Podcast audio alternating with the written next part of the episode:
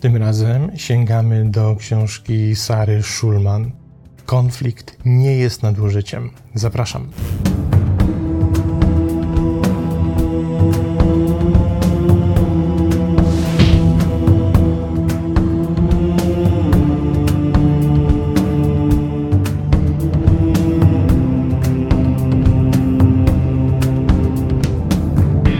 No i na początek, jak zwykle tradycyjnie, sprawdźmy, kim jest autorka książki.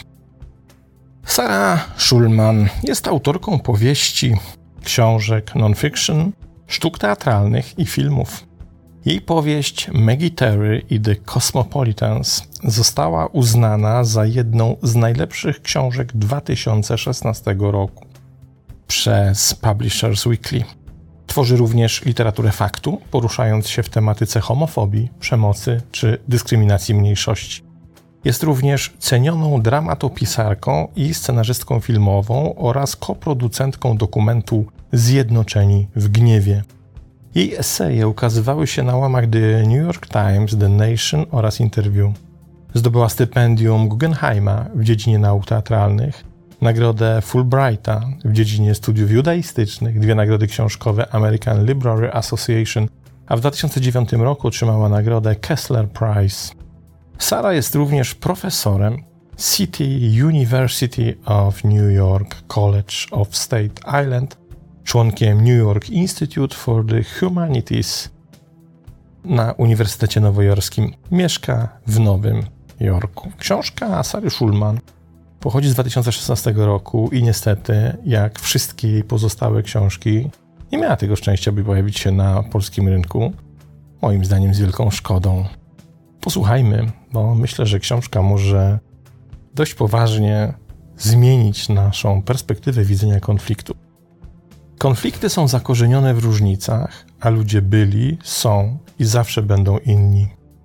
Z wyjątkiem tych klęsk żywiołowych, które nie są spowodowane złymi czynami człowieka, większość bólu, zniszczeń, marnotrawstwa i zaniedbania ludzkiego życia, które tworzymy na tej planecie i poza nią, jest konsekwencją naszej nadmiernej reakcji na różnice. Wyraża się to poprzez nasz opór wobec stawiania czoła problemom i ich rozwiązywaniu, co jest w przeważającej mierze odmową zmiany sposobu, w jaki postrzegamy siebie i naszej odpowiedzialności. Dlatego to, jak rozumiemy konflikt, jak reagujemy na konflikt i jak zachowujemy się jako obserwatorzy w obliczu konfliktu innych ludzi, decyduje o tym, czy jako społeczeństwo jesteśmy zdolni do wypracowania zbiorowej sprawiedliwości życia w pokoju. Innymi słowy, ponieważ nie jesteśmy skłonni zmieniać naszą historię, aby uwzględnić znane oraz nieznane motywacje innych ludzi, nie potrafimy rozwiązywać konfliktów w sposób produktywny i sprawiedliwy. To dlatego my, jednostki, pary, kliki, rodziny, społeczności, narody, ludy, często udajemy, wierzymy lub twierdzimy, że sam konflikt stanowi nadużycie. I dlatego ci, którzy stoją po drugiej stronie barykady, zasługują na karę. Poddajemy się temu, że sam fakt odmienności drugiej osoby jest fałszywie przedstawiany jako atak na nas, który następnie usprawiedliwia nasze okrucieństwo i stanowi powód, by zrzec się naszej odpowiedzialności za to, byśmy sami się zmienili i zmienili naszą postawę. W konsekwencji opór wobec tego fałszywego oskarżenia o nadużycie jest następnie pozycjonowany jako dalsze usprawiedliwienie jeszcze większego okrucieństwa, udającego karę poprzez nielogiczną postawę odmowy, odpowiedzialności i naprawy.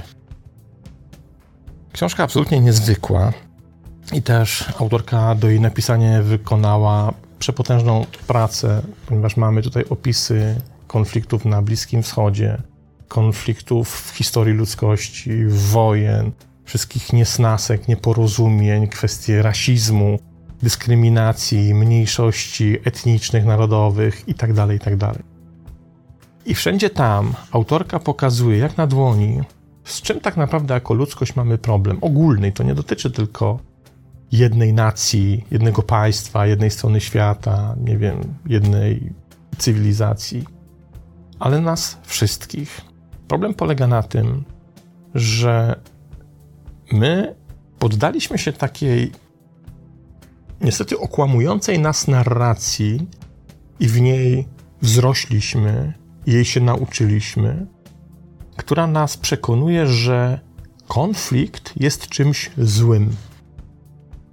Że samo istnienie konfliktu wymaga naszej reakcji. Co więcej, wmawia nam się, że jeśli doświadczamy konfliktu, czy też jeśli jesteśmy narażeni na konflikt, to musimy na to zareagować. To jest troszeczkę taka sytuacja, w której oto spotykamy na naszej drodze osobę, z którą się nie zgadzamy i uznajemy, że istnieją tylko dwa wyjścia. To znaczy, albo ona nas przekona do tego, że ona ma rację, albo to my przekonamy tę osobę do tego, że to my mamy rację. I albo w takim razie ona wygrywa, albo my wygrywamy. Nie ma innego systemu. My nie potrafimy zarządzać konfliktem w inny sposób. Co więcej, kiedy spotykamy osobę, z którą w czymkolwiek się różnimy, to samo odkrycie tej różnicy powoduje naszą nadreaktywność. Tu aż się prosi, żeby przypomnieć wspaniałego socjologa i psychologa Jacka Sparrowa, który mówi: To nie problem jest problemem, to Twoja reakcja na problem jest problemem. I to jest dokładnie tak samo. Autorka nas przekonuje, że my sobie nie radzimy z konfliktem, ponieważ w obliczu konfliktu stajemy się nadreaktywni. Konflikt jakby nas wyrzuca z tej pozycji statecznej, stabilnej, codziennej, w której egzystujemy i wrzuca nas w taki rodzaj niepokoju, lęku, jakiegoś pobudzenia emocjonalnego, w którym zawarty jest imperatyw potrzeby natychmiastowego rozwiązania konfliktu, oczywiście na naszą korzyść. Autorka mówi, że istnieje inna droga. Wyobraźmy sobie taką sytuację. Spotykam ciebie i ty masz totalnie inne zdanie od mojego w określonej jakiejś tam kwestii. I ja mówię, okej, okay, miej sobie takie zdanie. Ja mam inne zdanie. Jednocześnie nie mam żadnej potrzeby, żeby cię nawracać z drogi, żeby cię przekonywać do podzielania mojego zdania, żeby zmieniać swoje zdanie. Po prostu uznaję i akceptuję sytuację, w której sobie mamy inne zdanie. I co? I kurde nic. I nic z tym nie trzeba robić. Nie trzeba tego rozwiązywać. Ja cię nie muszę na siłę przekonywać. Ty nie musisz na siłę przekonywać mnie. Po prostu możemy zaakceptować fakt, że istnieje konflikt i w samym istnieniu konfliktu nie ma niczego złego. Po prostu sobie jest. Różnimy się. Nie musimy go rozwiązywać. Nie musimy być nadreaktywni kontekście tego konfliktu. W momencie jednak, kiedy ten konflikt nam nie daje zasnąć, kiedy ten konflikt nam nie daje spokoju i kiedy stajemy się tacy właśnie uwrażliwieni na konflikt, w tym momencie mamy problem, bo w tym momencie będziemy wojować, będziemy, nie wiem, obrzucać się kamieniami, będziemy do siebie strzelać, będziemy się tępić, nienawidzić i będziemy się czuć wzajemnie zagrożeni, zamiast po prostu zaakceptować, że do jasnej cholery wszyscy mamy prawo do tego, by mieć w określonych kwestiach odmienne zdanie. Już, tyle. I książka analizuje to, jak ten schemat, który nas dotyka, na który jesteśmy narażeni, jest powszechny w naszym życiu. Oto mamy konflikt, nie potrafimy sobie z tym konfliktem poradzić, więc czujemy się zobowiązani do jego natychmiastowego rozwiązania, oczywiście na naszą korzyść, a to od razu nas i automatycznie zwalnia z wszelkiej odpowiedzialności, na przykład za to, żeby komuś nie robić krzywdy. Więc jesteśmy w imię konfliktu i w imię jego rozwiązania gotowi na to, żeby kogoś skrzywdzić. Skurczy absurd. Tylko jak, jak się wsłuchamy w ten absurd, to nagle się okazuje, że on nam jest podawany na talerzu od urodzenia z wszystkich możliwych stron. Posłuchajmy.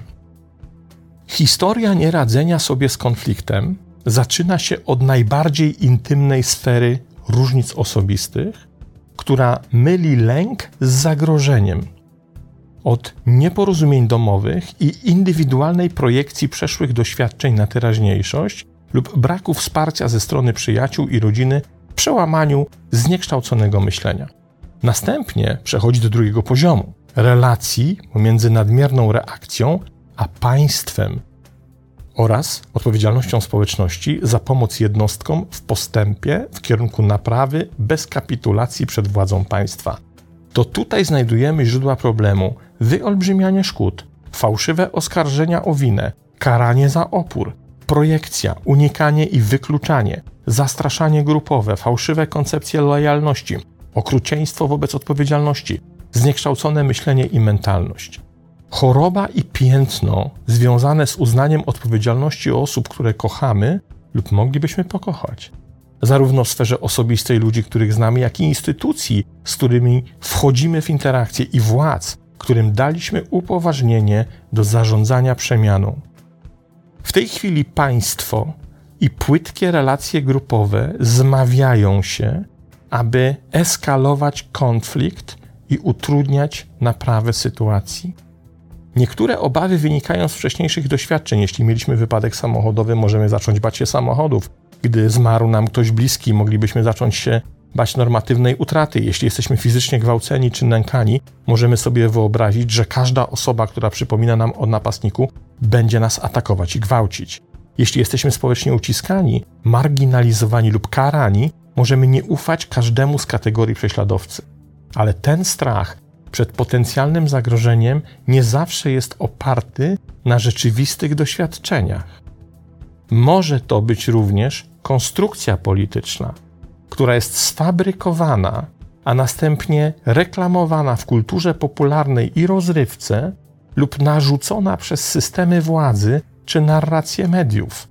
Często jesteśmy przekonywani przez powtarzające się oficjalne i subkulturowe komunikaty, że pewien rodzaj ludzi jest niebezpieczny, że pewne rodzaje interakcji społecznych stanowią zagrożenie, nawet jeśli jedyne, czemu mogą faktycznie zagrozić, to ustalona struktura władzy.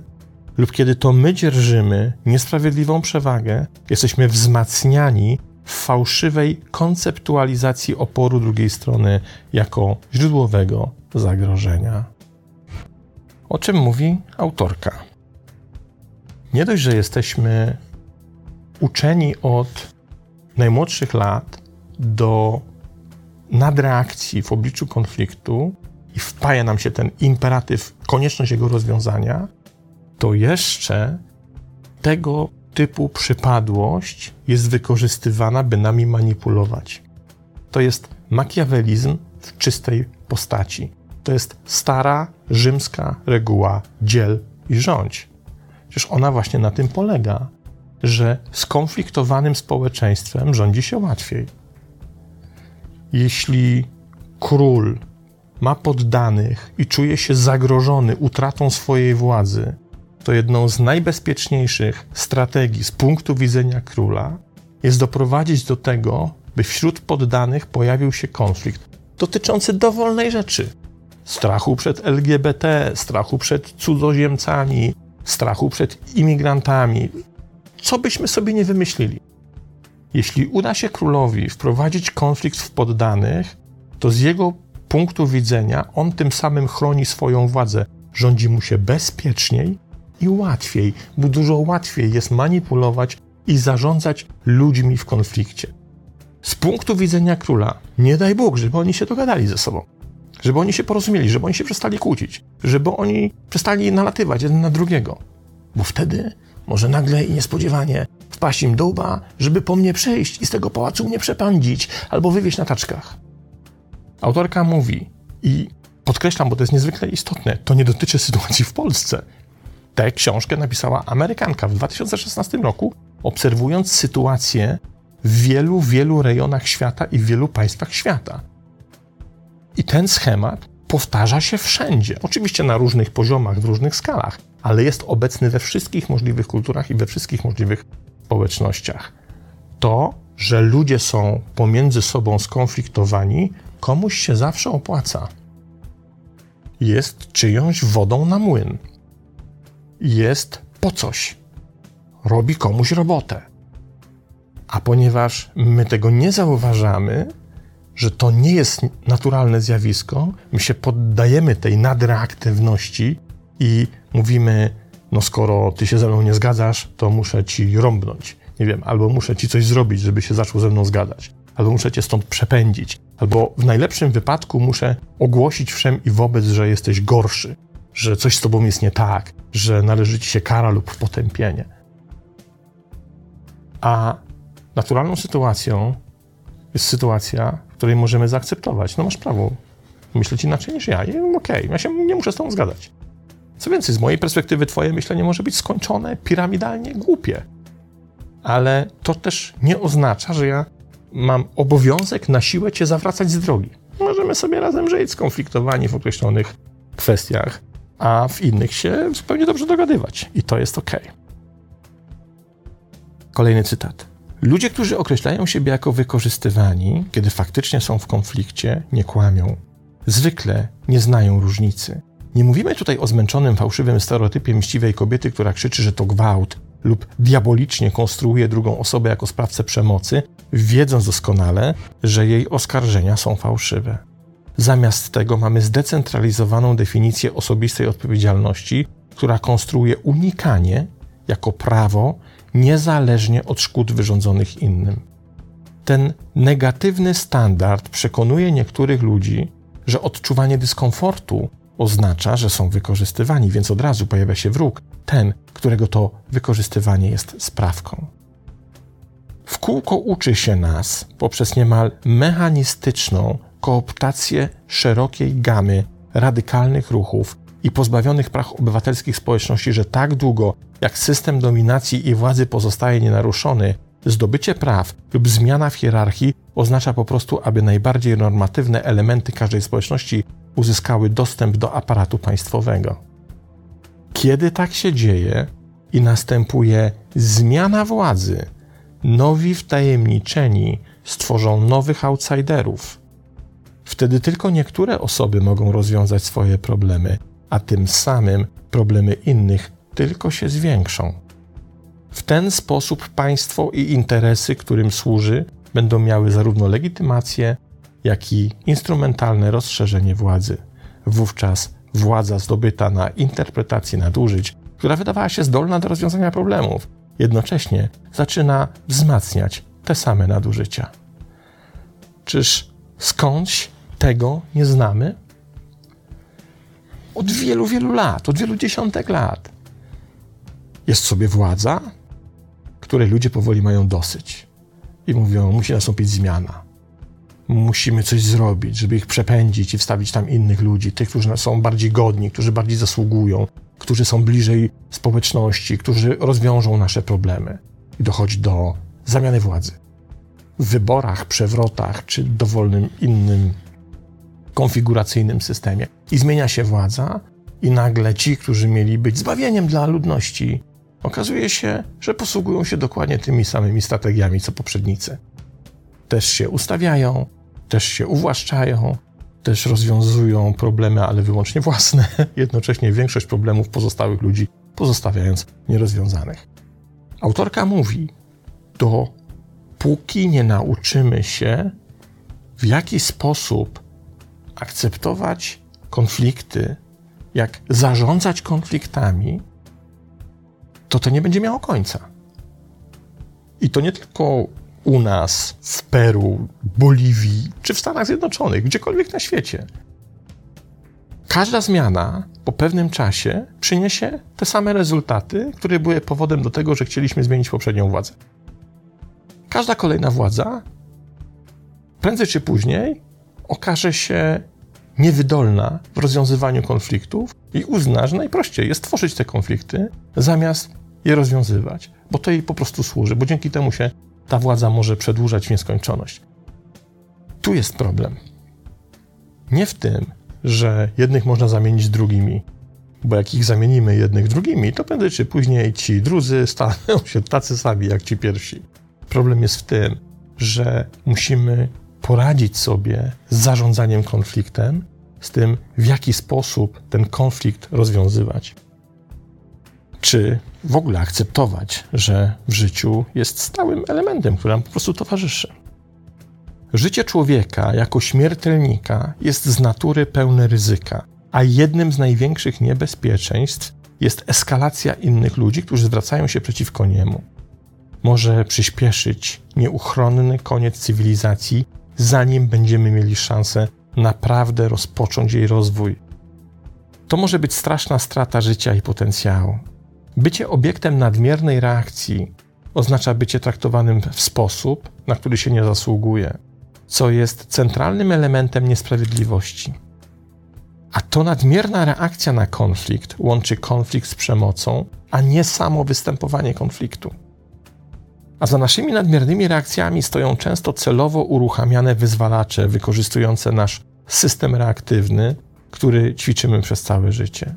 Kiedy pojawia się wyzwalacz, to osoba, w którą uderza, cierpi, więc często powoduje też cierpienie innych ludzi. Istnieje narcyzm w supremacji, ale jest też narcyzm w traumie, kiedy dana osoba nie widzi, jak to wpływa na innych. Jedynym sposobem na przetrwanie jest odróżnienie konfliktu od nadużycia. Nasza transformacja w świadomą, odpowiedzialną i uzdrawiającą kulturę wymaga otwartości na odróżnianie realnego zagrożenia od przewidywanego. Jeśli porozmawiamy o tym ze sobą, ze swobodnym wdziękiem, przestaje to być postrzegane jako stygmatyzowanie i staje się zdroworozsądkową praktyką. Jeśli masz konflikt z inną osobą, powiedz jej, jak się czujesz, zanim zastosujesz karę. Pytaj i słuchaj, porozmawiaj twarzą w twarz. Ucz się od sztuki pisania beletrystyki. Wszyscy ludzie są prawdziwi. Twoje działania mają konsekwencje dla innych ludzi. Kiedy nie odrzucamy okrucieństwa, ostatecznie nie opowiadamy się za niczym, jesteśmy hipokrytami, a nasze publiczne ja stają się fałszywe. Kiedy grupy łączą się, wykluczając, raniąc lub obwiniając inną osobę, wzmacnia się władza państwa. Ponieważ państwo nie chce zrozumieć przyczyn, nie chce poprawy sytuacji, nie chce, aby ludzie rozumieli się nawzajem. Aparaty państwowe istnieją po to, aby trzymać władzę tych, którzy sprawują kontrolę i karać tych, którzy kwestionują tę władzę. Tak postępują złe rodziny i tak postępują źli przyjaciele. A nic nie zakłóca dehumanizacji szybciej niż zaproszenie kogoś do siebie, popatrzenie mu w oczy, usłyszenie jego głosu i po prostu wysłuchanie tego, co mówi. Niezwykła książka, 2016 rok, Sara Schulman. Niestety nie przetłumaczono na język polski, a bardzo szkoda, bo myślę, że jej lektura mogłaby bardzo poważnie zmienić nasze myślenie o tym, jak mamy reagować na konflikt. Czyli możemy się po prostu pogodzić z tym, że ktoś ma prawo do innego zdania, do innego zachowania, do innego wyglądu, do innych poglądów, do innego rodzaju aktywności czy funkcjonowania w świecie. I co? I nic. To wcale nie wymaga wojny, ani tego, żeby go na widłach gonić z wioski. Ważna książka, przewartościowująca nasze myślenie o konfliktach. Bardzo, bardzo polecam. Sara Schulman. Konflikt to nie jest nadużycie. 2016 rok. Pozdrawiam i następnego razu.